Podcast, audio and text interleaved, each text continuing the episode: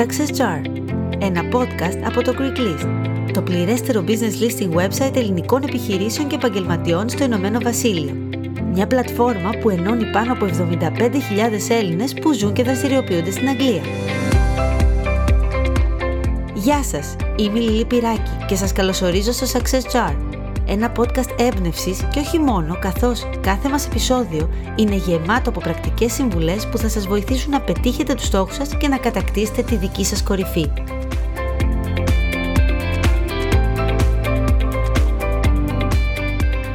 Το Success Jar είναι το δικό μας δοχείο γνώσεων και σκέψεων, έκφρασης και έμπνευσης, Κάθε εβδομάδα συναντάμε έναν ειδικό από το χώρο των επιχειρήσεων, αλλά και επαγγελμάτων που σχετίζονται με αυτές, ο οποίος μας δίνει tips και συμβουλές που θα εμπλουτίσουν τις γνώσεις μας και τελικά θα μας βοηθήσουν να γίνουμε καλύτεροι.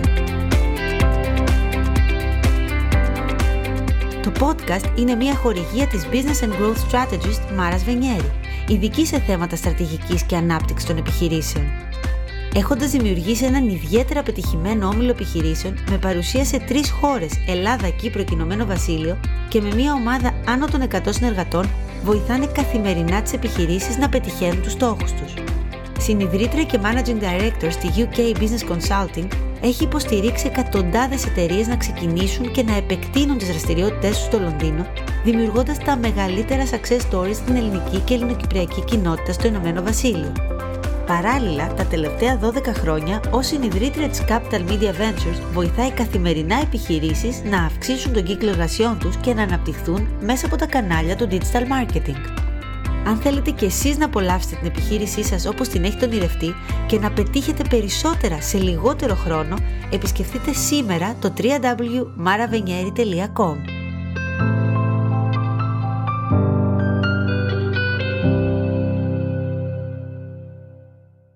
Στο σημερινό πρώτο επεισόδιο του Success Jar θέλαμε να είναι σαν να μην πέρασε μια μέρα. Η Life and Business Strategist, Strategic Interventionist και Public Speaker Μάρια Λαουτάρη έκλεισε την πρώτη σεζόν του Success Jar λέγοντάς μας ότι αξίζει να ζούμε σαν να είναι πάντα καλοκαίρι.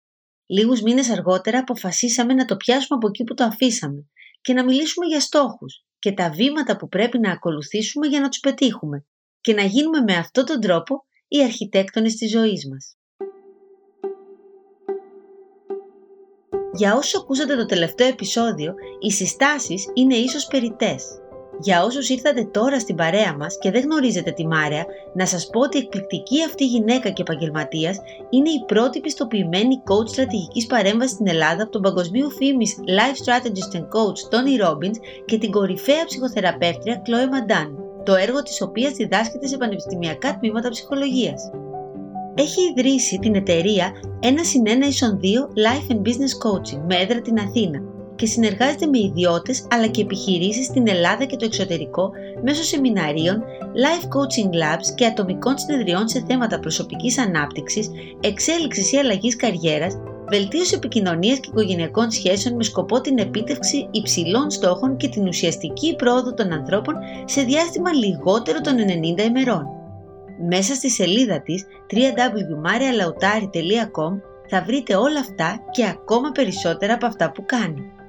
Η σημερινή μας συζήτηση είναι ρεαλιστική, βιωματική, αλλά και γεμάτη γνώσεις και έμπνευση.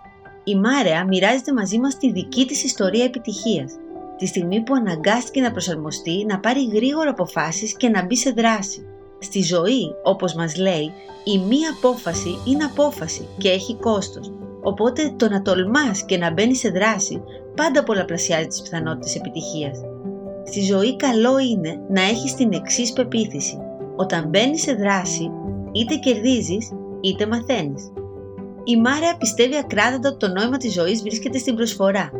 Και αν όπως λέει η ίδια, «The secret of living is giving», το μόνο σίγουρο είναι ότι εκείνη το έχει ανακαλύψει αυτό το μυστικό.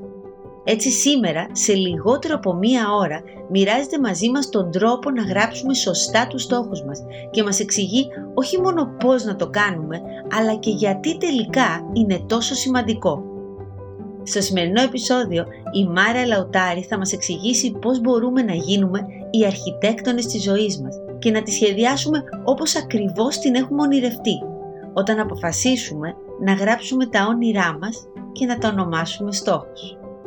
Πάμε να τη συναντήσουμε.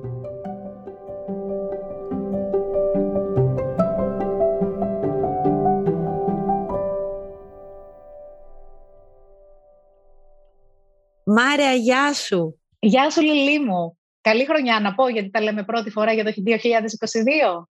Να πεις καλή χρονιά, πρώτη φορά και εγώ να σου ευχηθώ καλή χρονιά, καλή και τυχερή. Τα λέμε πρώτη φορά και χαίρομαι τόσο πολύ Θέλω να σου πω την αλήθεια. Εγώ ήθελα να ξανακάνουμε σίγουρα επεισόδιο μαζί όταν τελειώσαμε τον Ιούνιο. Πραγματικά η συζήτησή μας ήταν ε, φανταστική, την απόλαυσα, την ε, απόλαυσε και ο κόσμος πολύ, αλλά μου το ζητούσαν. Δηλαδή πάρα πολλοί άκουσαν το επεισόδιο και μου έλεγαν θέλουμε να ξανακαλέσεις τη Μάρια όταν ξεκινήσεις. Θέλουμε να ξανακάνεις επεισόδιο μαζί της. Λέω, παιδιά, και εγώ θέλω. Και μετά σκέφτομαι, λέω, μου το έχουν ζητήσει πολύ. Το θέλω κι εγώ. Φυσικά φέτος το Success Jar θα φιλοξενήσει και πολλούς ανθρώπους που δεν τους είχαμε πέρσι και πολλούς που τους είχαμε. Αλλά λέω, να ξεκινήσω με τη Μάρια που τόσο ωραία κλείσαμε, τόσο έτσι τύχη μου έφερε εμένα το καλοκαίρι και όχι μόνο τύχη, σκεφτόμουν όλα αυτά που έλεγες και όντως το καλοκαίρι δεν πρέπει να το ζούμε μόνο το καλοκαίρι και έτσι έφερα το καλοκαίρι μου και το χειμώνα και σε έχω πάντα στο μυαλό μου και προσπαθώ και βγάζω το καλύτερο από κάθε κατάσταση και έτσι λέω ναι, θέλω να ξεκινήσουμε το Success Jar με τη Μάρια της έστειλα. Σε ευχαριστώ πάρα πολύ που δέχτηκες. Ξεκινάω από εκεί. Εγώ σε ευχαριστώ. Αγαπημένη μου καταρχήν, μεγάλο ευχαριστώ για αυτό που μου λες. Ευχαριστώ καθέναν και κάθε μία που σου ζήτησε να με ξανακούσει. Δεν τους γνωρίζω, αλλά νιώθω κοντά τους ούτως ή άλλως με αυτόν τον τρόπο. Νομίζω ότι κάναμε την τελευταία εκπομπή της περσινής σεζόν, αν θυμάμαι καλά. Και τώρα ξεκινάμε με τη νέα χρονιά την πρώτη. Ακριβώς, ακριβώς. Και έτσι νομίζω ότι είναι πολύ ωραίο και κλείσαμε με σένα και θα ανοίξουμε με σένα και υπάρχει λόγος γι' αυτό και θα ανοίξουμε και με ένα θέμα που νομίζω ότι και στην αρχή του χρόνου και στα γενέθλια. Ε, Στις δύο ας πούμε έτσι περιόδους που ο καθένας, δηλαδή στα γενέθλια που είναι η προσωπική πρωτοχρονιά και στην πρωτοχρονιά που είναι η αλλαγή του χρόνου, όλοι σκεφτόμαστε τι θα κάνουμε τον καινούριο χρόνο, πώς να εκμεταλλευτούμε το χρόνο, πώς να θέσουμε στόχους. Όλα αυτά είναι πράγματα που μας προβληματίζουν. Και αν δεν το κάνουμε εντός εισαγωγικών θα πω σωστά, γιατί το σωστό είναι πολύ υποκειμενικό, φτάνουμε μετά από δύο-τρεις μήνες και ξέρεις, καταλαβαίνουμε ότι τελικά δεν έχουμε κάνει αυτά που θέλαμε.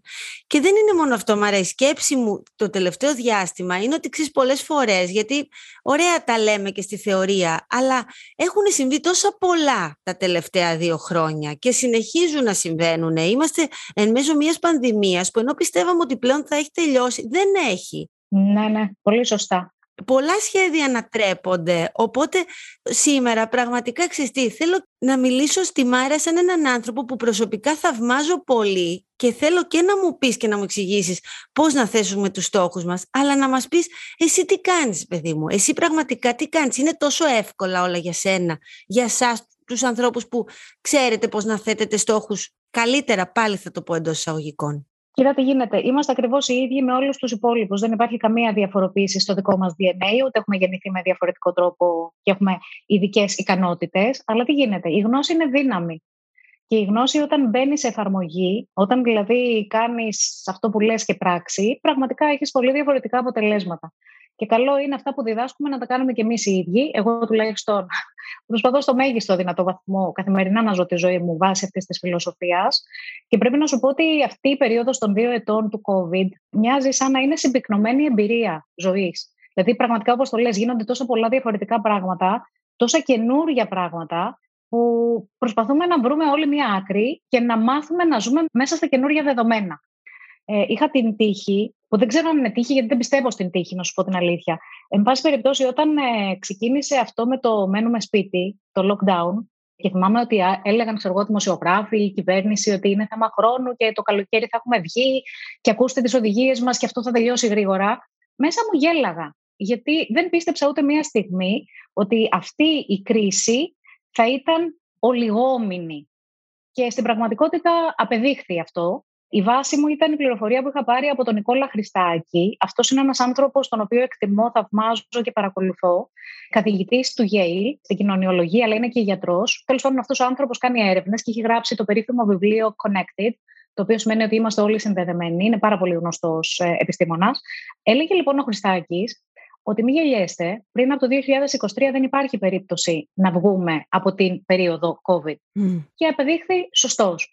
Τώρα το 2022 μοιάζει να φτάνει προς το τέλος του σταδιακά. Δεν ξέρουμε ακριβώς πότε θα τελειώσει η αυτή η ιστορία. Αλλά ο COVID έρχεται για να μείνει, θα μείνει κοντά μας και πρέπει να μάθουμε να ζούμε με αυτό τον ιό. Αυτό δεν σημαίνει ότι θα μας σκοτώνει ή θα κινδυνεύουμε, αλλά είναι κάτι το οποίο μας έχει μείνει κληρονομιά. OK, okay, η ερώτηση είναι τι κάνω. Αυτό και να κάνουμε πλάνα με βάση αυτό. Δηλαδή να μπορούμε να βάζουμε πλάνα στη ζωή μας και να μπορούμε να θέτουμε τους στόχους μας συμπεριλαμβάνοντας και αυτό που ζούμε τώρα και όχι ξέρεις στη φούσκα ότι όλα είναι καλά, στο ροζ συννεφάκι. Δεν υπάρχουν ροζ συννεφάκια και όποιος ζει στο ροζ συννεφάκι κινδυνεύει, κατά τη γνώμη μου. Εγώ, α, αν πρέπει να σου πω ένα χαρακτηριστικό συγκεκριμένο που έχω σαν άνθρωπος και σαν επαγγελματίας, είναι ότι είμαι ρεαλίστρια.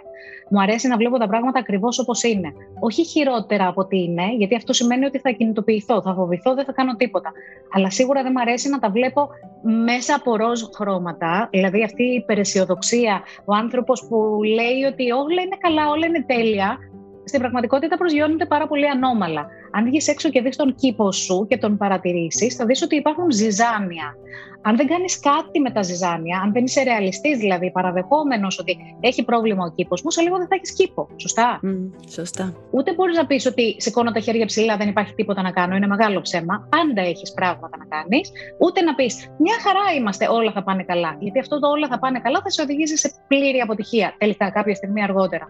Ήθελα λοιπόν να σου πω ότι όταν ε, μείναμε μέσα στο σπίτι, βάσει των οδηγιών που είχαμε, κατάλαβα πάρα πολύ γρήγορα την πρώτη εβδομάδα κιόλας ότι αν αυτό το πράγμα συνεχίσει, που ήξερα ότι θα συνεχίσει, καταστράφηκε η εταιρεία μου ουσιαστικά. Γιατί εγώ βλέπω ανθρώπους από κοντά, κάνω ατομικές συνεδρίες, κάνω ομαδικές εκπαιδεύσεις, όλα όμως ήταν διαζώσεις. Πήρα λοιπόν την απόφαση πολύ γρήγορα να μετατρέψω όλες μου τις υπηρεσίες σε online υπηρεσίες. Μέχρι εκείνη τη στιγμή, εγώ και το Zoom εγώ και το Teams, εγώ και το Skype δεν είχαμε καμία προσωπική σχέση. Μάλιστα, όταν έπρεπε να κάνω τέτοιου τύπου συνεδρίες, ήταν το χειρότερό μου, σχεδόν το μισούσα. Θεωρούσα ότι η διαζώση επαφή δεν μπορεί να συγκριθεί με οποιονδήποτε άλλον τρόπο επικοινωνίας με τους πελάτες σου. Πίστεψέ με λοιπόν πολύ γρήγορα, τα μετέτρεψα όλα μέσω της πλατφόρμας Zoom, Teams κτλ. Με αποτέλεσμα όχι μόνο να βρούμε έναν τρόπο να συνδεόμαστε και να γίνεται το μάθημα και να νιώθουμε ο ένας κοντά τον άλλον πολύ γρήγορα, αλλά το αποτέλεσμα είναι ότι αύξησα κατά 400% τους πελάτες μου, διότι μέχρι πρότινος μπορούσαν να με δουν μόνο στο γραφείο οι άνθρωποι που έμεναν στην Αττική, στην Αθήνα. Σήμερα μπορεί να με συναντήσει και να δουλέψει μαζί μου οποιοδήποτε Έλληνα σε όλο τον πλανήτη.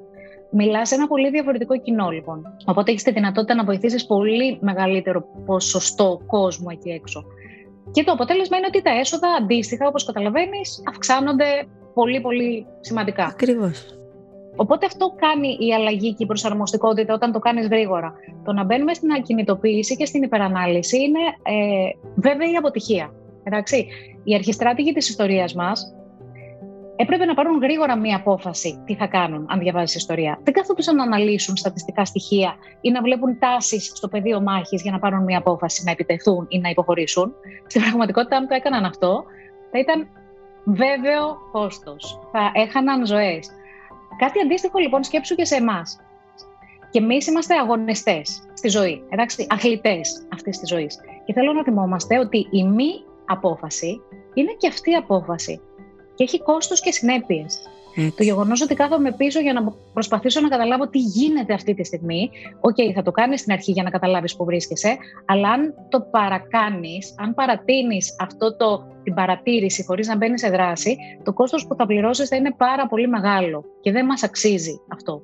Το να τολμάς λοιπόν και να μπαίνει σε δράση πάντα πολλαπλασιάζει τις πιθανότητες επιτυχίας που έχεις. Και θεωρώ ότι στη ζωή καλό είναι να έχεις την εξής πεποίθηση. Όταν μπαίνω σε δράση, έχω δύο αποτελέσματα ή θα κερδίσω ή θα μάθω κάτι. Αυτό είναι όλο. Αποτυχία δεν μπορεί να σημειωθεί από τη στιγμή που εσύ συνεχίζεις να κάνεις μια προσπάθεια για να πετύχεις ένα συγκεκριμένο στόχο. Αν όμως ακινητοποιηθείς, έχεις χάσει από τα αποδητήρια. Ο Αριστοτέλης έλεγε ότι είμαστε αυτό που συνήθως κάνουμε. Ουσιαστικά έλεγε ότι είμαστε οι συνήθειές μας. Η υπερανάλυση λοιπόν, το να μην κάνεις κάτι, να μην μπαίνεις σε δράση, είναι μια καταστροφικότατη συνήθεια. Το όφελός της, γιατί πρέπει να υπάρχει και κάποιο όφελος, γιατί κάποιος υπεραναλύει και δεν μπαίνει σε δράση. Το όφελός της είναι ότι έχει ένα ψευδές όφελος ασφάλειας. Νιώθεις λοιπόν ότι αν συλλέξω περισσότερες πληροφορίες, αν καταλάβω περισσότερο τι συμβαίνει, τότε η απόφαση που θα πάρω τελικά μάλλον θα είναι περισσότερο σωστή. Τι γίνεται όμως με το χρόνο; Ξέρεις, όλα τα πράγματα στη ζωή, επειδή ζούμε σε αυτό το χώρο χρονικό, είναι χρονοευαίσθητα. Με την έννοια ότι αν δεν πάρεις μία απόφαση την ώρα που πρέπει να την πάρεις, πάλι έχεις επιπτώσεις και συνέπειες πολύ άσχημες. Αν εγώ θέλω να παντρευτώ, για παράδειγμα, για να κάνω οικογένεια και πάρω αυτή την απόφαση όταν είμαι 78 χρονών, έχει συνέπειες και κακά αποτελέσματα. Εντάξει, όλα είναι μέσα σε ένα χρονικό πλαίσιο που πρέπει να έχει νόημα, ναι, να βγάζει μια λογική. Ο αγαπημένος μου Steve Jobs, Θεός χωρέστον, έλεγε πολύ συχνά σε μία από τις πιο εμβληματικές ομιλίες που είχε κάνει στους φοιτητές του Πανεπιστημίου του, έλεγε ότι είναι πολύ σημαντικό πάντα να θυμάσαι ότι θα πεθάνεις. Μας θύμιζε τη θνητότητά μας, όχι σαν ένα μακάβριο μήνυμα, αλλά σαν μία υπενθύμηση του να ζούμε. Και πώς ζούμε καλά. Ζούμε καλά όταν θέτουμε στόχους. Γιατί; Γιατί είναι σημαντική η στόχη; Αυτό είναι νομίζω μια πάρα πολύ σημαντική ερώτηση. Γιατί τελικά είναι τόσο σημαντικό το να θέτει κάποιος στόχο. Ξέρεις, δεν είναι το να πετύχω το στόχο το σημαντικό, το να φέρω ένα συγκεκριμένο αποτέλεσμα. Το σημαντικό με τους στόχους είναι ποιος γίνομαι εγώ μέσα από τη διαδικασία, ενώ προσπαθώ να πετύχω το στόχο μου. Ο στόχος ουσιαστικά σε μεγαλώνει, σε προοδεύει, σε κάνει να μάθεις πράγματα για σένα που δεν τα ήξερες μέχρι πριν και σου προσφέρει μια εμπειρία που δεν την είχες μέχρι χθες. Ουσιαστικά τονώνει την αυτοπεποίθησή σου. Βλέπεις πόσο καλά το κάνεις ή μπορείς να τα καταφέρεις. Χρειάζεται να σου πω ότι ε, για να φτιάξεις σωστά έναν στόχο και για να δουλέψεις με στόχους υπάρχει μία σειρά από οδηγίες ποιος στόχος νοείται στόχος και ποιος όχι. Μία από τις οδηγίες λοιπόν τους χρυσούς κανόνες των στόχων είναι ότι αν ο στόχος δεν είναι δικός σου και μόνο δικός σου, δεν νοείται ο στόχος. Το να θέλει η μητέρα σου να χάσει κιλά είναι δικός σου στόχος, δεν είναι δικός σου. Το να θέλει ο σύζυγός σου, δεν ξέρω, να μάθεις να μαγειρεύεις καλύτερα, είναι δικός του στόχος, δεν είναι δικός σου στόχος. Το να θέλεις να γίνει το παιδί σου δικηγόρος ή μπαλαρίνα είναι στόχος του γονιού, δεν είναι του παιδιού. Άρα, χρειάζεται να ξεκαθαρίσουμε και να δουλέψουμε πάνω σε στόχους που είναι δικοί μας και μόνο δικοί μας. Μόνο έτσι μπορείς να βρεις το προσωπικό κίνητρο και τον ενθουσιασμό που χρειάζεται, όχι μόνο για να πετύχεις έναν στόχο, αλλά για να μπορέσεις να ξεπεράσεις και κάθε δυσκολία και εμπόδιο που αναγκαστικά θα έρθει στην πορεία σου και να έχει νόημα τελικά για σένα. Με αυτόν τον τρόπο μεγαλώνουμε σαν άνθρωποι, σαν προσωπικότητες, θέτοντας προσωπικούς στόχους που έχουν νόημα για εμάς, μας εξελίσσουν στην πορεία και μας πάνε σε μια κατεύθυνση που εμείς έχουμε ονειρευτεί και θέλουμε, επιθυμούμε να φτάσουμε τελικά εκεί. Θέλω να σου πω πολύ γρήγορα ένα παράδειγμα μιας γυναίκας που θαυμάζω απεριόριστα. Την είχα δει στο Business Mastery του Tony Robbins, που είναι ο δάσκαλός μου. Την είχε φέρει σαν guest, ε, λέγεται Sarah Blakely και είναι η ιδιοκτήτρια της εταιρείας Spanx. Στην Ευρώπη δεν είναι πολύ γνωστά γιατί δεν υπάρχουν, αλλά ουσιαστικά είναι ένας κορσές που τον φοράς μέσα από λευκό παντελόνι και κάνει το σώμα σου να φαίνεται τέλειο. Η γυναίκα αυτή είναι δισεκατομμυριούχο πλέον. Ξεκίνησε με 5.000 δολάρια στα χέρια της και τελικά έχει φτάσει σήμερα να θεωρείται μία από τις πιο επιτυχημένες ιδιοκτήτριες επιχειρήσεων στην Αμερική. Τι έκανε λοιπόν η Σάρα Μπλέικλι, είχε βάλει στόχο να πουλήσει όσο περισσότερα προϊόντα μπορούσε. Αυτή μάλιστα μας έλεγε ότι ζούσε σε μια οικογένεια όπου ο πατέρας της καθημερινά ρωτούσε αυτή και τον αδερφό της σε ποιο κομμάτι απέτυχαν σήμερα. Έρχονταν από το σχολείο τα παιδιά, κάθονταν γύρω από το τραπέζι και η ερώτηση που έκανε κάθε μέρα ο πατέρας της είναι Πού αποτύχατε σήμερα; Και έπρεπε να απαντήσουν τα παιδιά. Και όταν απαντούσαν, ξέρω εγώ, τύπου δεν τα κατάφερα στην ορθογραφία, ο πατέρας τους έκανε high five. Σαν να το γιόρταζε. Και όταν το ακούσει ένας λογικός άνθρωπος, θα πεις: Είναι τρελός αυτός ο τύπος. Δηλαδή, συγγνώμη, επιβραβεύει τα παιδιά του για τις αποτυχίες. Άκου να δεις τώρα πώς λειτουργήσε υποσυνείδητα αυτό που έκανε ο πατέρας. Στην ουσία τους έμαθε να μην φοβούνται την αποτυχία. Όταν εκπαιδεύεις το παιδί σου να μην φοβάται την αποτυχία, ουσιαστικά του δίνεις ένα πολύ σημαντικό εργαλείο στα χέρια. Του λες: Μπαίνε και δοκίμαζε, μπαίνε σε δράση ουσιαστικά. Όσο περισσότερο μπορείς, οι αποτυχίες είναι κομμάτι αυτού του παιχνιδιού, αλλά δεν πρόκειται να σε σταματήσουν ποτέ. Δεν έγινε και κάτι τελικά. Δεν πρόκειται να πεθάνεις αν αποτύχεις αυτό που κάνεις. Και θεωρώ ότι αυτή η γυναίκα έφτασε τελικά τόσο πολύ ψηλά, γιατί και αυτό έπαιξε πάρα πολύ μεγάλο ρόλο. Για να καταλάβεις πώς σκεφτόταν, κάθε τελή ιδέα που είχε, πήγαινε και την έβαζε σε εφαρμογή για να δοκιμάσει να δει τι γίνεται με αυτή την ιδέα που έχω. Εκεί που όλοι οι άλλοι έπαιρναν τα προϊόντα τους και πήγαιναν σε εμπορικές εκθέσεις για να δειγματίσουν, για να δείξουν τα προϊόντα τους, και τη έλεγαν εσύ πώ το κάνεις, γιατί δεν είχε λεφτά να συμμετέχεις σε εμπορική έκθεση, τους έλεγε Συγγνώμη, σήκωσα το τηλέφωνο και πήρα τηλέφωνο την εμπορική αντιπρόσωπο, την εκπρόσωπο της αλυσίδας των, των τάδε καταστημάτων και της είπα: Μπορώ να σε δω από κοντά. Και πήγαινε εκείνη με το προϊόν της και της το έδειχνε από κοντά. Και οι άλλοι έμεναν με το στόμα ανοιχτό. Θέλω να σου πω, αυτά τα απλά πράγματα που μερικές φορές φοβόμαστε, μη τυχόν και αποτύχουμε, αυτή η κοπέλα τα έκανε. Τα έκανε και της βγήκαν έμπαινε σε δράση. Αυτό που μας έλεγες και εσύ στην αρχή. Πόσο σημαντικό είναι τελικά να μπαίνουμε σε δράση και να μην τα πολύ σκεφτόμαστε όλα. δεν το πολύ σκέφτηκε. Αφού λοιπόν έκλεισε τη συμφωνία και έβαλε τα προϊόντα της σε 7 διαφορετικά μαγαζιά στη Φλόριδα, μετά πήρε κάθε έναν φίλο της τηλέφωνο, ακόμα και αυτούς που είχε να τους δει από την Τετάρτη Δημοτικού, και τους είπε το εξής: Άκου Λιλή. Τους είπε, αν αγοράσετε τον κορσέ για τη φίλη σας ή για τον εαυτό σας, θα σας στείλω μία επιταγή 20 δολαρίων. Σας παρακαλώ, πηγαίνετε και αγοράστε τουλάχιστον ένα προϊόν Και πραγματικά τους έστελνε μετά επιταγές 20 δολαρίων. Έκανε 20 δολάρια ο κορσές και τους έστελνε και την επιταγή. Γιατί το έκανε, Γιατί θέλει να εντυπωσιάσει την εκπρόσωπο με τις πωλήσεις των προϊόντων της πάρα πολύ γρήγορα.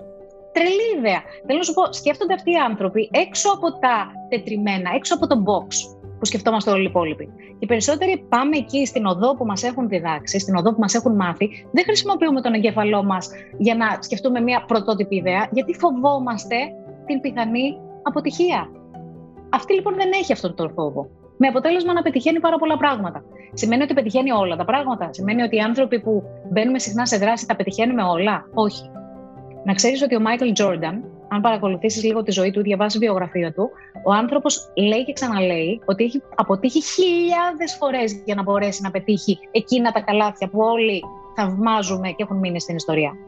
Πίσω από κάθε ιστορία επιτυχημένου ανθρώπου υπάρχουν εκατομμύρια αποτυχίες. Mm. Αυτό σημαίνει ότι οι επιτυχημένοι άνθρωποι διαρκώς μπαίνουν σε δράση. Δεν κάθονται να το πολύ σκεφτούν. Το σκέφτονται και μετά πάνε και κάνουν κάτι. Αν τους βγει καλώ, αλλιώς μαθαίνουν κάτι, παίρνουν μια εμπειρία από αυτό. Έλεγα λοιπόν ότι οι στόχοι μας είναι πολύ σημαντικό και καλό είναι να τους βάζεις είτε στην αρχή του χρόνου είτε οποιαδήποτε στιγμή μέσα στον χρόνο. Δεν υπάρχει κατάλληλη στιγμή για να θέσει στόχους. Γιατί σε επεκτείνουν, σε μεγαλώνουν, σε κάνουν. Ε, μοιάζει να επεκτείνουν, να πλατιάζουν, να μεγαλώνουν την ταυτότητά σου σαν άνθρωπο. Γίνεσαι περισσότερα μέσα από τους στόχους. Αυτό λέει ο Τόνι. Δεν έχει να κάνει με το στόχο, αλλά με το ποιος γίνομαι εγώ ενώ πάω να υλοποιήσω έναν στόχο. Κάτι αντίστοιχο λέει και ο πολύ πολύ αγαπημένος μου, ίσως τον έχεις ακουστά, υπερμαραθωνοδρόμος, ο Ντίν Καρνάζη. Mm. Μένει στην Καλιφόρνια, είναι ελληνικής καταγωγής. Είχα την ευκαιρία και τη χαρά ένα βράδυ να φάω μαζί του και με τους γονείς του και μου έλεγε και πολλά πράγματα. Αλλά αυτό που κράτησα και είναι πολύ σημαντικό είναι ότι αν δεις την ατελείωτη διαδρομή ενός υπερμαραθωνίου, είναι πάρα πολύ εύκολο και ανθρώπινο να τα παρατήσεις, να μην μπεις καν στη διαδικασία να το ξεκινήσεις. Πώς όμως ολοκληρώνει έναν υπερμαραθώνιο, κόβει αυτή την ατελείωτη διαδρομή σε μικρά μικρά τμήματα, σε πολλά μικρά βήματα. Αν έχεις να διανύσεις 160 χιλιόμετρα, πώς θα τα διανύσεις, με ένα άλμα, είναι αδύνατον. Κανένας δεν μπορεί να το κάνει.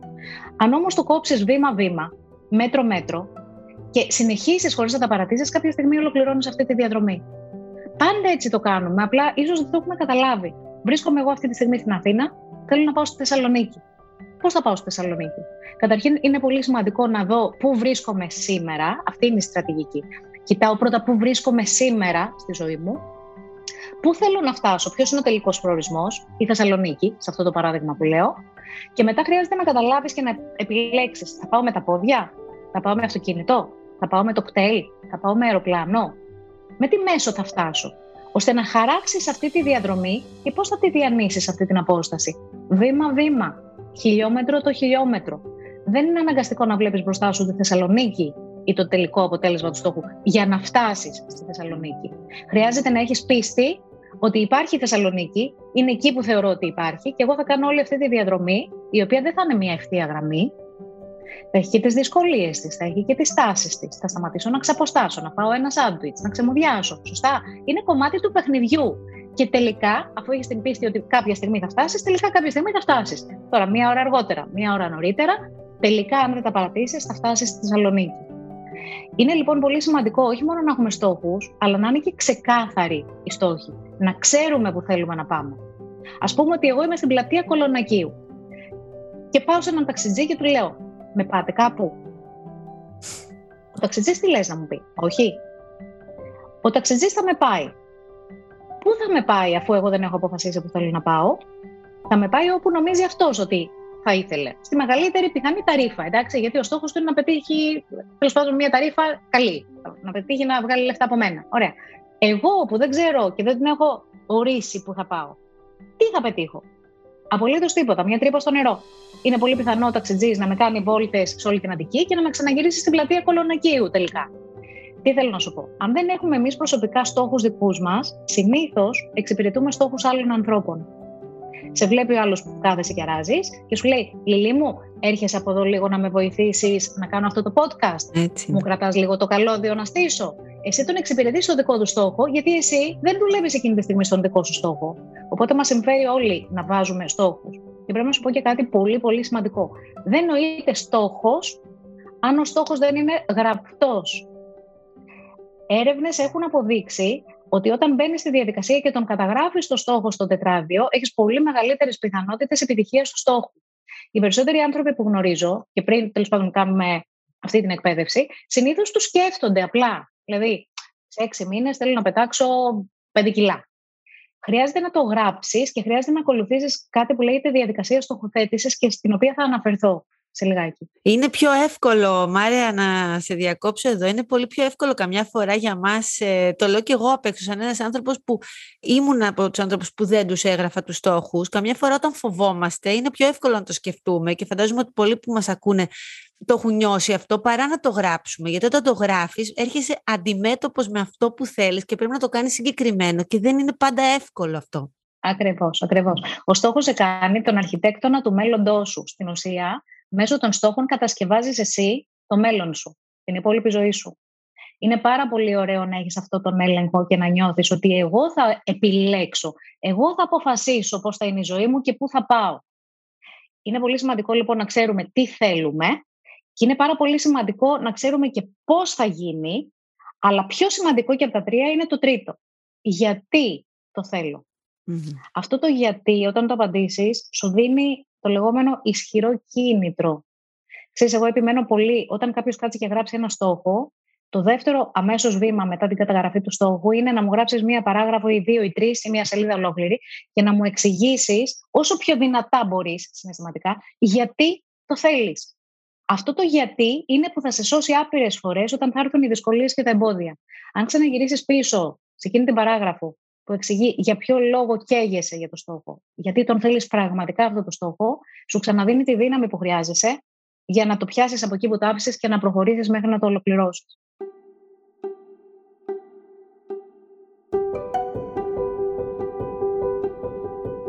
Έχεις πολλή εμπειρία με ανθρώπους σε σχέση με αυτό το κομμάτι. Δουλεύεις χρόνια με ανθρώπους και βοηθάς ανθρώπους να το κάνουν αυτό. Θα ήθελα να σε ρωτήσω πραγματικά τώρα γιατί έτσι αυτό μου έκανε εντύπωση. Δυσκολεύονται οι άνθρωποι, οι περισσότεροι τουλάχιστον ή αν μπορείς έτσι λίγο από την εμπειρία σου να μας πεις στο γιατί τους. Το γιατί τους δυσκολεύει είναι κάτι που οι περισσότεροι πούμε, δεν, δεν γνωρίζουν όταν θέτουν ένα στόχο. Σε δυσκολεύει οτιδήποτε δεν έχεις ξανακάνει και σε διευκολύνει πάρα πολύ κάτι το οποίο κάνεις ξανά και ξανά και τελικά σου γίνεται δεύτερη φύση συνήθεια. Όταν λοιπόν βάζεις έναν άνθρωπο που απλά μέχρι χθες σκεφτόταν και ονειρευόταν, και πρέπει να σου πω ότι αν απλά ονειρεύεσαι, το πιθανότερο είναι το 90% αυτό που ονειρεύεσαι να παραμείνει όνειρο. Εντάξει, γιατί δεν πρόκειται να κάνεις κάτι σε σχέση με αυτό όταν ονειρεύεσαι. Όταν όμως το ονομάζεις στόχο και μπαίνεις σε μια πολύ συγκεκριμένη διαδικασία σύμφωνοι με αυτό που χρησιμοποιούν οι πιο επιτυχημένοι άνθρωποι στον κόσμο. Γιατί εγώ αυτό διδάσκω. Τη στοχοθεσία του Brian Tracy, που είναι ο τρόπος που χρησιμοποιούν οι πιο επιτυχημένοι άνθρωποι στον κόσμο για να καταφέρουν και να υλοποιήσουν στόχους. Αυτό, Λελί μου, είναι τυφλοσούρτη. Δεν είναι κάτι το οποίο θα πρέπει να φανταστείς και να δημιουργήσεις και να ευχόμαστε ότι έχεις πολύ καλή φαντασία και δημιουργικότητα για να καταφέρεις. Είναι από το 1 πας στο 2, από το 2 στο 3, από το 3 στο 4 και ούτω καθεξής, μέχρι να φτάσεις στο τέλος. Το σημαντικό λοιπόν είναι πρώτον να επιλέξεις από τις άπειρες πιθανότητες που έχεις μπροστά σου τη μία συγκεκριμένη που εσύ θέλεις να υλοποιήσεις και στη συνέχεια να μας πεις γιατί είναι τόσο σημαντικό για σένα. Γιατί σε ενθουσιάζει. Γιατί θα κάνεις ό,τι περνάει από το χέρι σου για να το καταφέρεις. Αν δεν κάνεις αυτό το πολύ σημαντικό βήμα, οι περισσότεροι από τους στόχους δεν θα υλοποιηθούν όχι γιατί δεν ήταν για σένα, αλλά γιατί εσύ έχασες το κουράγιο σου και τη δύναμή σου με την πρώτη, δεύτερη ή δέκατη δυσκολία. Όταν ο ιδιοκτήτης των KFC, ο Colonel Sanders, ο συνταγματάρχης Sanders, συνταξιοδοτήθηκε και σκέφτηκε τι θέλω να κάνω τώρα με τη ζωή μου, το μόνο που σκέφτηκε ήταν ότι έχω μια συνταγή για τηγανιτό κοτόπουλο. Και τι ωραία που θα ήταν να την πουλήσω αυτή τη συνταγή σε κάποιον, σε κάποιον εστιατόρα και να αποκτήσω χρήματα και να παίρνω ποσοστά από τις πωλήσεις. Πήρε λοιπόν τη γύρα, βγήκε στην αγορά και χτύπαγε πόρτα-πόρτα κάθε εστιατόριο που έβλεπε και τους έλεγε Γεια σας, ήμουν στο στρατό μέχρι πρόσφατα, αλλά κοιτάξτε να δείτε, κάνω τώρα μια καινούργια καριέρα. Έχω μια φανταστική συνταγή για τηγανιτό κοτόπουλο. Θέλετε να την αγοράσετε; Τι φαντάζεσαι ότι του έλεγαν οι εστιατόρε. Πού σου να και σε ψάχναμε άνθρωπε μου τόσα χρόνια; Του έλεγαν, κοιτάξτε κύριε, ε, έχουμε και εμείς συνταγή για τη Γανιτό Κοτόπουλο. Ευχαριστούμε πάρα πολύ, δεν θα πάρουμε. Για ποιο λόγο όμως συνέχισε αυτός ο τύπος μέχρι που βρήκε έναν συνεργάτη να επενδύσει πάνω σε αυτή τη συνταγή και τελικά να φτιάξει αλυσίδα εστιατορίων που λέγεται KFC και είναι παντού στον πλανήτη αυτή τη στιγμή. Χτύπησε τουλάχιστον 1014 πόρτες για να καταλάβεις. Πού έβρισκε αυτό το κουράγιο, παρά το γεγονός ότι άκουσε χίλιες φορές Όχι, ευχαριστούμε, δεν θα πάρουμε, να συνεχίζει ξανά και ξανά. Είχε ισχυρό κίνητρο.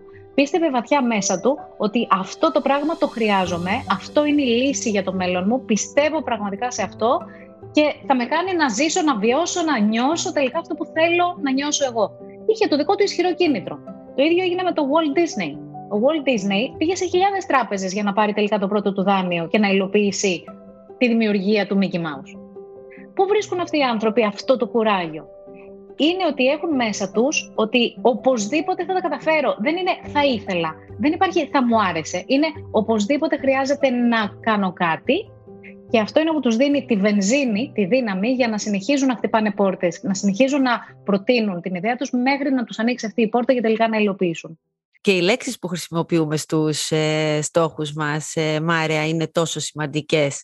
Δηλαδή, όπως είπες και εσύ, ο τρόπος που θα βάλουμε τις λέξεις στη σειρά, η δύναμη που έχουν στο να, να μπει κάτι στο κεφάλι μας και να ξεκινήσουμε να κάνουμε τις απαραίτητες κινήσεις προς το στόχο.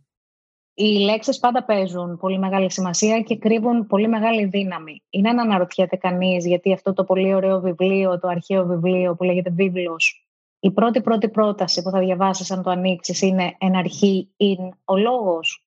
Θυμάσαι τι μας διδάσκαν στα θρησκευτικά; Κατέβηκε ο Θεός και έκανε έτσι τους αγκώνε του, τα μανίκια του, τα σήκωσε και έριξε να πλάθει τον άνθρωπο και τη φύση. Είπε και έγινε. Έτσι. Διότι πίσω από τις λέξεις, πίσω από το λόγο, κρύβεται ενέργεια δημιουργική και μάλιστα εξαιρετικά δυνατή. Είναι πολύ σημαντικό λοιπόν να μάθουμε να εκφραζόμαστε με τις σωστές λέξεις, γιατί οι λέξεις κρύβουν ενέργεια. Και είναι επίσης το συντακτικό μας πάρα πολύ σημαντικό. Είναι τελείως διαφορετικό να πεις Ο σκύλος δάγκωσε τη Λιλή, και τελείως διαφορετική σημασία έχει να πεις Η Λιλή δάγκωσε το σκύλο. Τελείως διαφορετικό νόημα. Οπότε, ναι, οι λέξεις παίζουν πολύ, πολύ σημαντικό ρόλο. Πάμε λίγο πίσω στους στόχους όμως. Πρέπει να σου πω ότι, και θα ήθελα να το γράψουν αν έχουν τη δυνατότητα τα παιδιά που μας ακούνε, οι αγαπημένοι μου, ο στόχος πρέπει να έχει κάποια χαρακτηριστικά. Ο στόχος δεν νοείται στόχος αν δεν είναι συγκεκριμένος.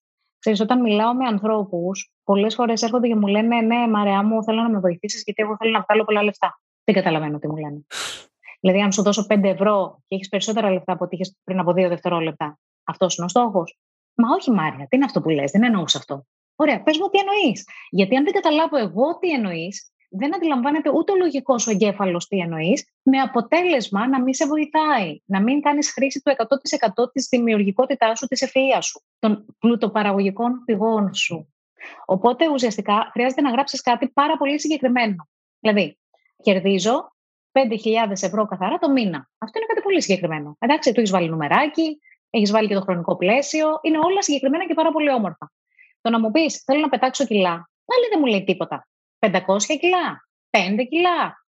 Τι ακριβώς εννοείς; Δηλαδή, αν σου κόψω το δεξί σου πόδι και ξαφνικά είσαι 20 κιλά λιγότερο, αυτό εννοούσες; Μα όχι, δεν εννοούσες αυτό. Ούτε ο εγκεφαλός σου όμως καταλαβαίνεις. Λέω χαριτολογώντας πολλές φορές ότι αν θέλεις να δεις ότι ο στόχος είναι σωστός, γράψτε τον σε ένα χαρτί, πήγαινε στον περιπτερά στη γειτονιά σου και πες του το. Αν καταλάβει ακριβώς αυτό που και εσύ εννοείς, σημαίνει ότι μάλλον ο στόχος είναι σωστά γραμμένος. Τέλειο. Αν αυτός δώσει ένα, ένα άλλο νόημα, μια άλλη ερμηνεία σε αυτό που του είπες, σκεφτεί κάτι άλλο, σημαίνει ότι δεν το έχεις κάνει σωστά. Οπότε πρέπει να είναι τελείως ξεκάθαρος και συγκεκριμένος. Ένα άλλο tip που θέλω να πω. Καλό είναι ο στόχος να γράφεται σε ενεστώτα χρόνο. Άλλο περίεργο αυτό. Μου λένε τι εννοείς, Μάρια. τι εννοείς να το γράψεις σε ενεστώτα χρόνο; Εγώ θέλω κάποια στιγμή να γίνω εκατομμυρίουχο. Ναι, ο στόχος για να γραφτεί σωστά είναι είμαι εκατομμυρίουχο. Ο λογικός ο εγκέφαλος λειτουργεί μόνο αυτή τη στιγμή. Δεν αναγνωρίζει παρελθόν και μέλλον. Και μάλιστα σκέφτεται με εικόνες, πρέπει να σου πω. Αν θέλεις λοιπόν να τον κινητοποιήσεις και να τον χρησιμοποιήσεις προς όφελός σου, χρειάζεται να του μιλήσεις στη γλώσσα που αντιλαμβάνεται εκείνος. Μιλάμε λοιπόν και γράφουμε το στόχος σε ενεστώτα χρόνο. Αποκτώ, έχω, είμαι, κάνω. Αυτό σημαίνει ενεστώτα χρόνος. Εντάξει. Παντρεύομαι τον ιδανικό για μένα σύντροφο τον Ιούνιο του 2022 και το απολαμβάνω. Αυτό είναι σε νεστό χρόνο και είναι πάρα πολύ συγκεκριμένο. Δεν περιλαμβάνει άλλους ανθρώπους. Τι σημαίνει αυτό; Α πούμε πάλι στο τελευταίο παράδειγμα, παντρεύομαι κάποιον. Δεν μπορεί να πεις παντρεύομαι τον Γιωργάκη τον Ιούνιο του 2022, γιατί δεν ξέρουμε αν ο Γιωργάκης θέλει να σε παντρευτεί. Είναι πάρα πολύ σημαντικό λοιπόν να γράψεις, αντί να περιλάβεις άλλους ανθρώπους που δεν τους ελέγχεις αυτούς τους άλλους ανθρώπους, να γράψεις κάτι το οποίο αφορά μόνο σε σένα. Παντρεύομαι τον ιδανικό για μένα σύντροφο.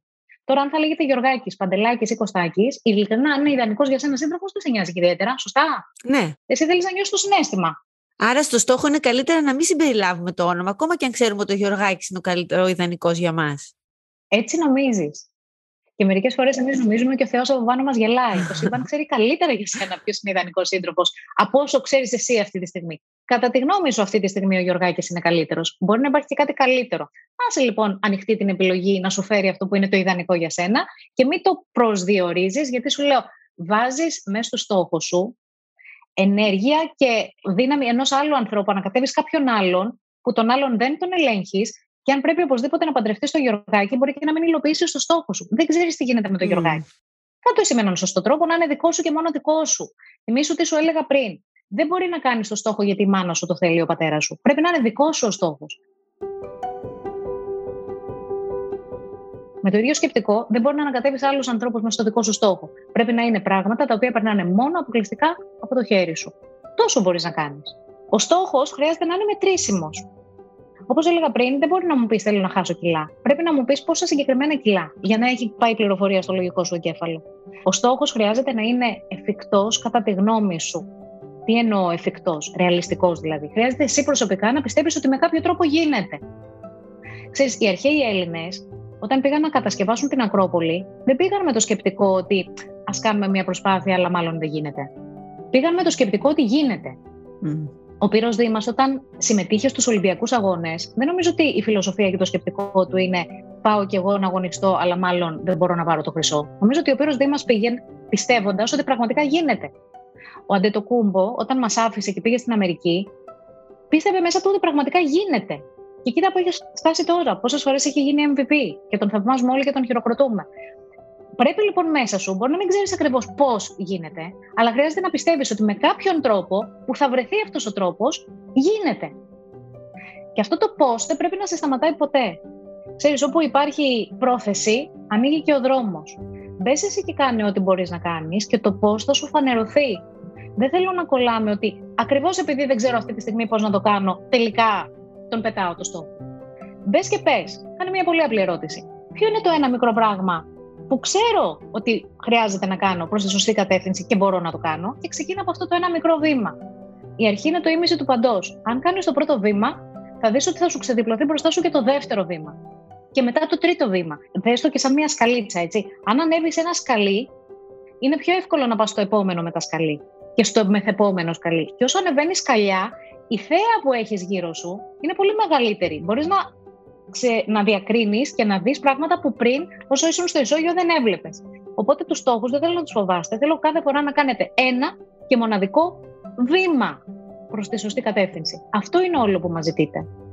Την ε, συνέπεια, Μάρια, πώς την καταφέρνουμε; Νιώθω καμιά φορά ότι ξέρεις λίγο εκεί που είσαι μέσα στους στόχους σου και κάνεις αυτά που πρέπει να κάνεις καμιά φορά λίγο κάτι που μπορεί να συμβεί σε κάνει λίγο να αλλάξεις, να ξεχαστείς τη συνέπεια. Πώς την καταφέρνουμε όταν έχουμε θέσει ένα στόχο και πάμε προς το εκεί που θέλουμε να πάμε; Η συνέπεια είναι ε, απόλυτα συνδεδεμένη με αυτό που σου έλεγα πριν, το γιατί, το ισχυρό κίνητρο αν διαβάζεις καθημερινά το ισχυρό κίνητρο σε σχέση με έναν στόχο και ξαναθυμίζεις τον εαυτό σου γιατί καίγεσαι γι' αυτό, γιατί σε ενθουσιάζει, γιατί το θέλεις τόσο πολύ, πίστεψέ με, θα έχεις πάντα τη δύναμη και τον ενθουσιασμό να συνεχίζεις να το κάνεις. Οπότε το ισχυρό κίνητρο δεν είναι ότι το γράφουμε σε ένα χαρτί και το πετάμε, το κλειδώνουμε σε ένα σιρτάρι και δεν το ξαναβλέπουμε. Είναι καλό να το επισκέπτεσαι ξανά και ξανά και να υπενθυμίζεις τον εαυτό σου γιατί ήταν σημαντικό για σένα. Mm. Και ξέρεις, όσο κάνεις αυτά τα βήματα, ουσιαστικά το κάθε βήμα σου προσφέρει ένα κομμάτι δυναμικής και ενέργειας το οποίο το απολαμβάνεις όταν το παίρνεις, νιώθεις ότι το έκανα κι αυτό. Τι ωραία που νιώθω τώρα και σου δίνει τη δύναμη να πας παρακάτω. Να το δούμε σε κάτι πάρα, πάρα πολύ απλό. Να το δούμε στο, στην απώλεια κάποιων κιλών, ας πούμε. Έχεις βάλει στόχο να πετάξεις από πάνω σου 5 κιλά. Και πρόσεξε, γιατί λέω πετάξεις στα κιλά, δεν ξέρω αν το πρόσεξες. Ναι. Γιατί όταν ο εγκέφαλός σου ακούει χάνω κιλά, Τι χάνουμε συνήθως, Λίλη μου; Χάνουμε πράγματα τα οποία είναι πολύ σημαντικά για εμάς. Και Χάνω θέλουμε το να τα ξαναβρούμε. Παναγία μου σώσε, τρέξε να δούμε πού είναι το πορτοφόλι να το ξαναβρούμε. Έτσι. Όταν του λες όμως πετάω, τι ακούει; Τι πετάμε; Τα σκουπίδια. Κάτι που δεν χρειάζεσαι.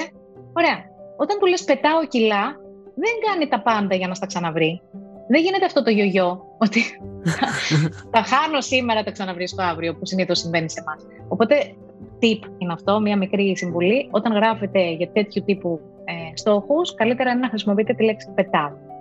Έλεγα λοιπόν ότι ο ενθουσιασμός έρχεται λόγω του ισχυρού κινήτρου που το διαβάζεις και το ξαναδιαβάζεις και σου δίνει αυτή την χαρά και θέλεις να πας να το κάνεις. Όταν πετάς ένα κιλό, νιώθεις τόσο ωραία με το σώμα σου εκείνη τη στιγμή που έκανες ένα και μοναδικό βήμα του ενός κιλού, που έχεις το κουράγιο να πας να πετάξεις και το επόμενο κιλό. Καταλαβέ. Και αυτό χτίζεται σιγά σιγά μέχρι που φτάνεις στο τέλος του στόχου. Θεωρώ ότι το νόημα της ζωής είναι να μεγαλώνουμε, να γινόμαστε περισσότεροι, να αποκτούμε περισσότερα με σκοπό απότερο να προσφέρουμε περισσότερα. Mm. Δηλαδή, ένας άνθρωπος ο οποίος έχει πολλά μπορεί να κάνει και πολύ μεγάλες φιλανθρωπίες. Πολύ μεγάλο δώσιμο και προσφορά στην κοινωνία. Ένας άνθρωπος ο κακομοίρης που έχει τίποτα, τι να δώσει; Κατάλαβες γιατί μας εξυπηρετούν οι στόχοι; Δεν έχει να κάνει με το greediness, με την αυλιστία. Έχει να κάνει ότι όσο περισσότερα έχω, τόσο περισσότερο κόσμο μπορώ να βοηθήσω. Αυτό είναι ένα σωστό σκεπτικό. Ότι the secret to living is giving. Το μυστικό του να ζεις είναι να προσφέρεις. Εκεί έχεις την απόλυτη πληρότητα μέσα σου.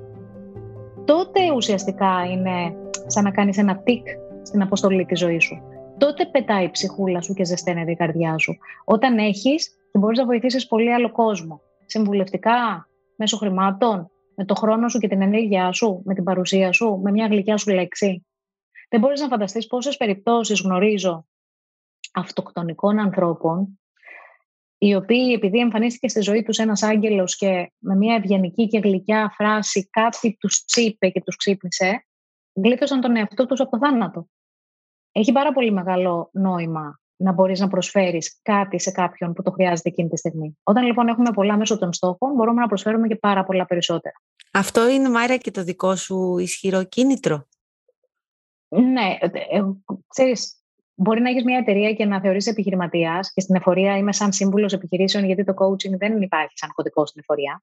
Αλλά ο λόγος για τον οποίο ξυπνάω κάθε πρωί, ο λόγος για τον οποίο ξεκίνησα, να σου πω την αλήθεια, και όσο το νιώθω πιστεύω ότι θα συνεχίσω να μεγαλώνω είναι γιατί πιστεύω ότι μπορώ να βοηθήσω έστω και έναν άνθρωπο σήμερα. Αν μπορώ να βοηθήσω έστω και έναν άνθρωπο σήμερα, έχω πετύχει. Είχε νόημα αυτή η μέρα για μένα. Οπότε, μέσα από αυτή τη δουλειά της προσωπικής ανάπτυξης, δεν είναι μόνο χαχού, τι ωραία, είμαστε δυνατοί και καταφέρνουμε πράγματα. Είναι γλυκαίνουμε τις ψυχές των ανθρώπων, τους φέρνουμε σε επαφή με το πραγματικό τους εαυτό, συνδέονται με τον εαυτό τους. Αρχίζουν να αγαπούν τον εαυτό τους περισσότερο γιατί τον κατανοούν, τον καταλαβαίνουν περισσότερο τον εαυτό τους. Οπότε και αυτοί οι άνθρωποι μετά βοηθούν άλλους ανθρώπους. Καταλαβαίνετε. Mm. Προφανώς δεν μπορώ να αγγίξω κάθε ψυχή στον πλανήτη, αλλά οι ψυχές που αγγίζω μέσω της δουλειάς μου είναι δυνατές ψυχές τελικά, που τελικά και αυτοί βοηθούν τις αντίστοιχες ψυχές εκείνης στη ζωής τους. Είναι σαν να πετάς ένα πετραδάκι σε μία λίμνη και ξέρεις, κάνει αυτούς τους κύκλους. Ναι, ναι. Εγώ πέταξα ένα πετραδάκι, αλλά οι κύκλοι θα πάνε μέχρι την άλλη ακτή, την απέναντι ακτή. Το περιγράφεις πολύ όμορφα. Έτσι μας αγγίζεις νομίζω και εμάς και μας άγγισες και από την πρώτη φορά εδώ στο Success Jar και εμένα προσωπικά και όλους έτσι τους ακροατές και νομίζω ότι αυτό το πετυχαίνεις. Είσαι, είσαι μέσα στο στόχο σου πάντως με αυτό το πράγμα. Ε, εύχομαι να το νιώθετε κι εσείς. Το σημαντικό είναι να το νιώθω εγώ.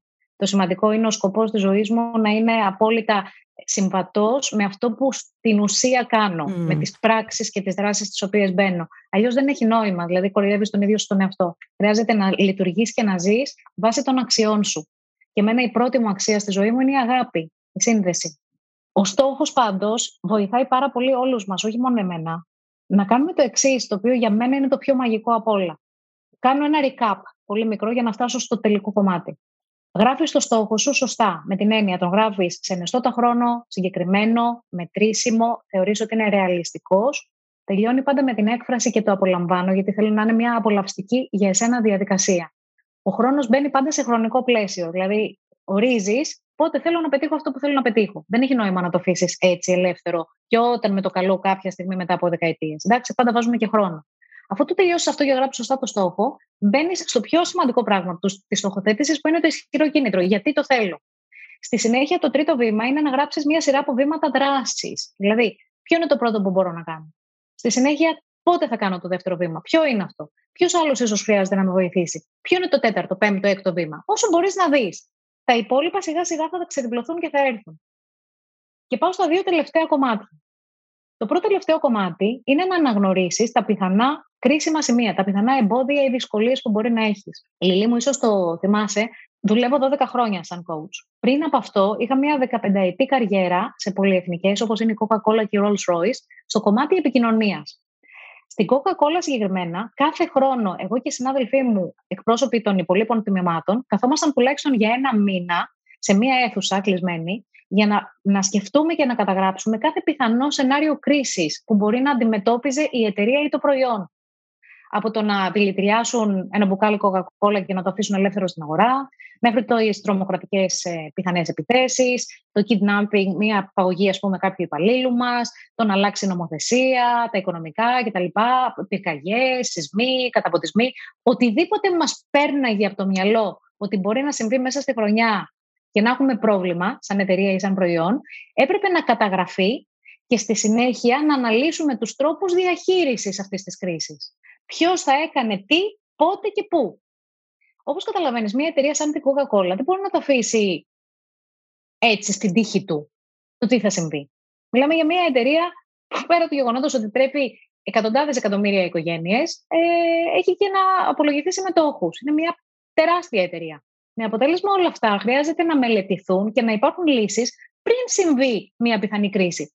Το γεγονός ότι το μελετάς και προσφέρεις στον εαυτό σου διεξόδους δεν σημαίνει ότι θα γίνει κιόλας. Αλλά πίστεψέ με, κοιμάσαι πολύ πιο ήσυχο το βράδυ όταν έχεις ήδη σκεφτεί τι μπορεί να πάει λάθος και έχεις βρει ήδη λύση και δεν έχει γίνει το λάθος.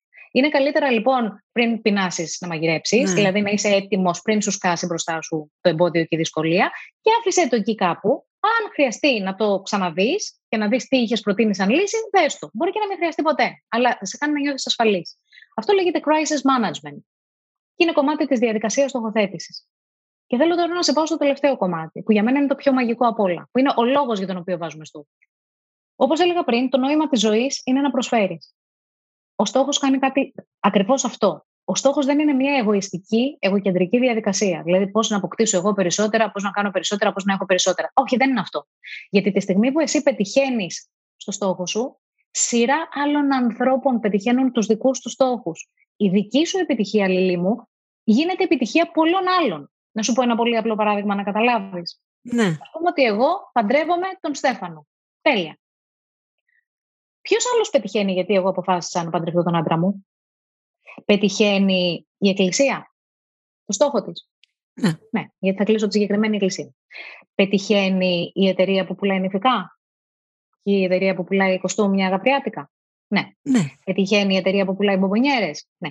Πετυχαίνει το catering που θα έχουμε μετά να ταΐσουμε τους καλεσμένους μας. Ναι. Πετυχαίνει η εταιρεία εκδηλώσεων. Ναι. Πετυχαίνει το ανθοπολείο. Ναι. Κατάλαβες ναι. Πετυχαίνει τα καταστήματα που θα έρθουν οι καλεσμένοι μου και θα πάρουν δώρο για το δικό μου γάμο. Ναι πετυχαίνω εγώ το στόχο μου να παντρευτώ τον άντρα που αγαπάω και πετυχαίνει σειρά άλλων ανθρώπων γύρω μου, γιατί εγώ πέτυχα το στόχο μου. Αυτό που σου λέω λέγεται οικουμενικό αποτέλεσμα και ισχύει σε κάθε στόχο. Σκέψου λοιπόν να ζούσαμε σε μια κοινωνία που μας μαθαίνουν στο σχολείο πώς να πετυχαίνουμε όλοι τους στόχους μας. Θα ζούσαμε σε μια κοινωνία επιτυχίας όπου όλοι θα πετύχαιναν. Έτσι. Γι' αυτό σου λέω ότι δεν είναι εγωκεντρική η διαδικασία. Η δική μου επιτυχία είναι επιτυχία όλων των υπολείπων γύρω Πετυχαίνω εγώ και πετυχαίνει σειρά άλλων ανθρώπων μαζί με μένα. Τους προσφέρω αυτό το δώρο ουσιαστικά. Θεωρώ ότι είναι μια πολύ γοητευτική διαδικασία η στόχη και η στοχοθέτηση. Θεωρώ ότι είναι πολύ αξιόλογο να μάθουμε να δουλεύουμε πάνω σε στόχους. Σας ξαναλέω ότι είναι τυφλοσούρτη. Υπάρχει δηλαδή συγκεκριμένος τρόπος και τεχνική να το ακολουθήσεις. Δεν είναι δύσκολο. Η δυσκολία είναι να κάτσεις να το καταγράψεις και να βρεις λύσεις εξ αρχής. Άπαξ και το έχεις γραμμένο στο τετράδιό σου, το μόνο που κάνεις είναι κάθε μέρα ανοίγεις μια καινούρια σελίδα και βλέπεις τι έχεις να κάνεις σαν δουλίτσα σήμερα. Ακολουθείς το ένα βήμα μετά το άλλο και πριν το καταλάβεις, έχεις φτάσει στην επίτευξη. Δεν ξέρω αν ήταν κατανοητά ή ενδιαφέροντα αυτά που σου είπα. Εγώ ενθουσιάζομαι πάντα όταν μιλάω για τους στόχους, οπότε Ήταν και κατανοητά και πάρα πολύ ενδιαφέροντα. Εγώ έχω κρατήσει και τις σημειώσεις μου, αλλά σε έχω παρακολουθήσει και τόση ώρα με τεράστιο ενδιαφέρον, ε, εντοπίζοντας και σημεία που ενδεχομένως και εγώ έχω κάνει έτσι μικρολαθάκια γράφοντας ε, τους στόχους και θέλω να το αλλάξω. Και σίγουρα αυτό είναι μια μικρή γεύση από όλο αυτό που προσφέρεις, γιατί αυτό που λες είναι τυφλοσούρτης, είναι μια διαδικασία την οποία εσύ ουσιαστικά κάνεις βήμα-βήμα με ανθρώπους και όλο αυτό μαθαίνεται. Αλλά ήταν εξής με ένα μαγικό τρόπο, σε αυτή την ε, έτσι, κάτι λιγότερο από μία ώρα που είχαμε, μας συμπεριέλαβες με πολύ έτσι συγκεκριμένο τρόπο πράγματα που πρέπει να κάνουμε. Οπότε νομίζω ότι για έναν άνθρωπο που δεν μπορεί να ξεκινήσει coaching, έχεις δώσει μια πολύ καλή βάση για να ξεκινήσει να γράφεις στόχους και έχουμε νομίζω πετύχει πάρα πολύ το στόχο αυτού του πρώτου podcast. Λίλη μου, για μένα είναι κομμάτι της αποστολής μου επειδή δεν έχουν όλοι τα χρήματα και τη δυνατότητα να συνεργαστούν με έναν ειδικό, ένα κομμάτι της αποστολής και της δικής μου προσφοράς είναι μέσα από τα βίντεο μου στο YouTube, στο κανάλι μου. Όταν κάποιος παρακολουθήσει ένα θέμα που αναλύω, θα πάρει και τα εργαλεία και τη λύση σαν να μην είχε πληρώσει. Είναι, είναι σκεπτικό που έχω σαν επαγγελματίας ότι όταν προσφέρεις κάτι στον κόσμο, μην του το δώσεις σαν μαρκετινίστικο κόλπο για να έρθει να σε πληρώσει για να ακούσει τελικά τι γίνεται. Αλλιώς μην το δώσεις καθόλου. Ή δώσ' το ολόκληρο ή άστο. Οπότε πιστεύω ότι έτσι πρέπει να λειτουργεί ένας σωστός επαγγελματίας. Πρέπει να βοηθάμε και ανθρώπους που δεν έχουν τη δυνατότητα. Όλοι έχουν δικαίωμα στην επιτυχία. Και η επιτυχία είναι επιστήμη. There is the science of achievement.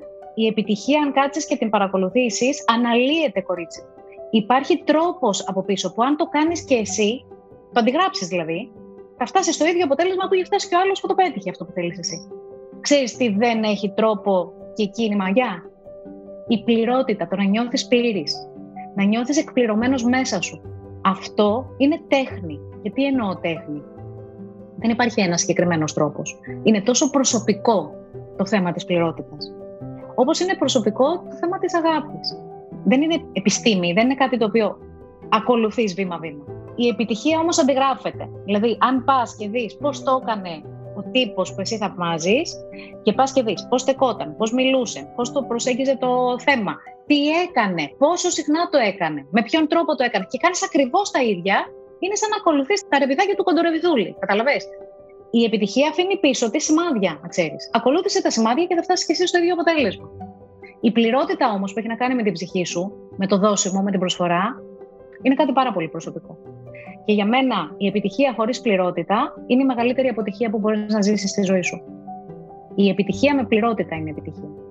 Το θέμα δεν είναι λοιπόν να βγάζεις χρήματα για να πετυχαίνεις στόχους, αλλά η ψυχούλα σου να νιώθει γεμάτη. Να έχει νόημα για σένα. Να σε κάνει καλύτερο άνθρωπο τελικά. Και νομίζω ότι ίσως μου απάντησες και την ερώτηση την τελευταία που ήθελα να σου κάνω και να σου πω τελικά αν υπάρχει κάτι που ξεχωρίζει αυτούς τους πολύ πετυχημένους ανθρώπους. Αυτό το 1% παγκοσμίως των ανθρώπων που είναι αυτοί οι άνθρωποι που ακούμε τις ιστορίες τους, που θέλουμε να αντιγράψουμε την επιτυχία τους, υπάρχει κάτι, είναι τελικά αυτό, έχουν καταφέρει να έχουν πληρότητα. Αυτοί που δεν έχουν πληρότητα και ξέρουμε πολλούς από αυτούς, τελικά καταλήγουν ή σε ναρκωτικά ή σε αυτοκτονία. Και έχουμε πάρα πολλά παραδείγματα τέτοια. Ναι, mm. μπορεί να βλέπεις κάποιον ο οποίος θεωρείς ότι είναι πάρα πολύ πετυχημένος και μετά να μην καταλαβαίνεις γιατί τέλος πάντων χαραμίζει και καταστρέφει τον εαυτό του μέσω των ουσιών. Ενώ τα είχε όλα. Ενώ τα είχε όλα. Δεν τα είχε όλα, γιατί δεν είχε την πληρότητα. Αυτό θέλω να σου πω. Είχε την επιτυχία, αλλά όχι την πληρότητα. Έκανε όλα αυτά που έκανε και κέρδιζε χρήματα, φήμη, δόξα, πολλά αγαλματάκια του θείου Όσκαρ, αλλά μέσα του υπήρχε μια τεράστια τρύπα, ένα κενό. Γι' αυτό σου λέω ότι επιτυχία χωρίς πληρότητα είναι μεγαλύτερη αποτυχία. Οι άνθρωποι όμως που έχουν και επιτυχία, έχουν και πληρότητα, αυτό που ξέρω με βεβαιότητα είναι ότι είναι έτοιμοι να προσφέρουν πάρα πολλά αν τους το ζητήσεις. Ξέρεις, πολλές φορές έχουμε αυτή την πεποίθηση Σιγά μην τον ενοχλήσω αυτόν, ναι. σιγά μην τον ρωτήσω, σιγά μην θέλει να με βοηθήσει, δεν θα έχει το χρόνο να με βοηθήσει. Και ξέρεις, αυτοί οι άνθρωποι δεν μπορείς να φανταστείς πόσο το χαίρονται να βοηθούν άλλους ανθρώπους. Έχουν φτάσει τόσο πολύ ψηλά που δεν σε βλέπουν πια ανταγωνιστικά. Αν ζητήσεις σε κάποιον που θαυμάζεις να γίνει ο μέντοράς σου, στο λέω εγώ και στο υπογράφω. Το πιθανότερο είναι να σου πει ναι και να το πει με μεγάλο χαμόγελο. Οπότε τολμήστε. Αντιγράψτε, προσεγγίστε, ζητήστε ό,τι χρειαστεί για να πετύχετε αυτό που η ψυχούλα σας θέλει. Η αυθονία Είναι δικαίωμά σας. Και ζούμε σε έναν πλανήτη αυθονίας. Αυτή τη στιγμή, Λιλή μου, ένας άνθρωπος που έχει ένα κινητό, smartphone, έχει δυνατότητα και έχει access σε πληροφορίες και δεδομένα που πριν από 40 χρόνια δεν είχε καν ο πρόεδρος των Ηνωμένων Πολιτειών. Καταλαβαίνεις τι σημαίνει ζούμε με την αυθονία. Ξέρεις τι θα πει, ότι υπάρχει μια μηχανή αναζήτησης που λέγεται Google και δεν χρειάζεται να τρέχω σε βιβλιοθήκες για να βρω πληροφορίες. Οτιδήποτε και αν ρωτήσω τον Google, σίγουρα θα μου βγάλει 100 απαντήσεις από κάτω. Σίγουρα. Είναι τεράστια αυθονία αυτό το πράγμα. Ζούμε σε συνθήκες που πριν από 100 χρόνια μόνο οι πρίγκιπες είχαν τέτοιες συνθήκες. Δηλαδή, έχεις ζεστό νερό στο σπίτι σου, έχεις ένα αναπαυτικό κρεβάτι, έχεις ένα κεραμίδι πάνω από το κεφάλι σου, έχεις ψυγείο και έχεις φαγητό μέσα. Αυτό κάποτε μόνο οι βασιλείς το είχαν. Δεν το είχε απλός κόσμος. Ζούμε σε αυτές τις συνθήκες. Αλλά ευτυχώς ο άνθρωπος θέλει πάντα και το κάτι παραπάνω. Αυτή η πρόοδος και η εξέλιξη, που είναι και ο ορισμός της ευτυχίας, βρίσκεται μέσα στο τζιν μας, στο γονιδίό μας. Όλοι θέλουμε και παρακάτω. Και γι' αυτό έχει και νόημα η ζωή. Η ζωή έχει νόημα μόνο αν έχει παρακάτω. Ο στόχος στο προσφέρει αυτό το δώρο. Σε κάνει, σου δείχνει, σου ανοίγει τέλος πάντων διαδρομές καινούργιες και σου λέει έχει και παρακάτω. Αξίζει, φίλε μου. Σήκω και αύριο από το κρεβάτι σου και πάμε να το δουλέψουμε γιατί έχει και παρακάτω. Έχει και παρακάτω. Σε ευχαριστούμε πάρα πολύ Μάρια για σήμερα, για την προσφορά σου σε εμάς, σε εδώ στο Success Jar και σε όσους ε, θα μας ακούσουν. Είσαι υπέροχη. Σε ευχαριστώ πάρα πάρα πάρα πολύ. Σε ευχαριστώ εγώ για την τιμητική πρόσκληση να είμαι πάλι στην παρέα σας. Το απολαμβάνω κάθε φορά. Είσαι υπέροχη, Λίλη. Και εσύ είσαι ένα, ένα πολύ δοτικό παιδί, ένας πολύ δοτικός άνθρωπος. Θέλω να, να ευχηθώ κάθε επιτυχία σε κάθε έναν που μας ακούει Βρίσκομαι πάντα στη διάθεσή σας για οτιδήποτε χρειάζεστε. Είναι πολύ εύκολο ο τρόπος να έρθετε σε επαφή μαζί μου. Το site μου είναι marialautari.com και εκεί μπορείτε να βρείτε όλες τις πληροφορίες για να έρθετε σε επαφή μαζί μου, αν το χρειαστείτε. Σε ευχαριστούμε πολύ. Ευχαριστώ και εγώ, Λίλη. Καλή συνέχεια, καλή δύναμη.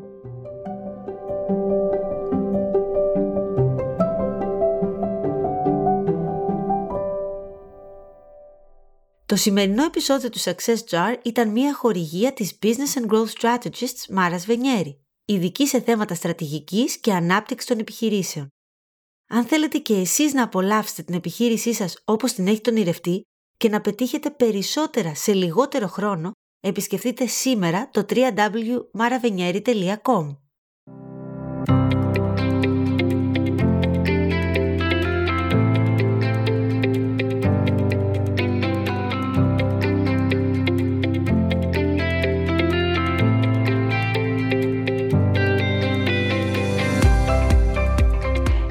Ελπίζουμε να απολαύσατε αυτό το επεισόδιο του Success Jar, αλλά κυρίως ευελπιστούμε μέσα από τη σημερινή μας κουβέντα να σας δώσαμε τροφή για σκέψη και έμπνευση για δημιουργία. Όλα τα επεισόδια μας μπορείτε να τα βρείτε στην ιστοσελίδα μας www.greeklist.co.uk αλλά και στο Apple Podcast, iTunes, Spotify, Google Podcast, SoundCloud και αλλού. Κάντε subscribe αν θέλετε να σας έρχονται αυτόματα τα επεισόδια κάθε εβδομάδα και μην ξεχάσετε να μας βαθμολογήσετε σε όποια πλατφόρμα και αν μας ακούτε, αφήνοντάς μας και ένα review, το οποίο θα μας βοηθήσει να γίνουμε καλύτεροι. Μην διστάσετε να μας στείλετε τις παρατηρήσεις σας, τα σχόλιά σας, αλλά και τις ιδέες σας πάνω σε θέματα που θα σας ενδιαφέρει να ακούσετε από αυτή εδώ την εκπομπή. Ακολουθήστε μας στα social media του Greek List, αλλά και στα δικά μου, Λίλη Πυράκη σε Facebook και Instagram. Από εμένα και όλη την ομάδα του Greek List να έχετε μια υπέροχη εβδομάδα. Και μην ξεχνάτε, η επιτυχία όπως και η ευτυχία είναι επιλογή και εσείς δεν έχετε παρά να την επιλέξετε.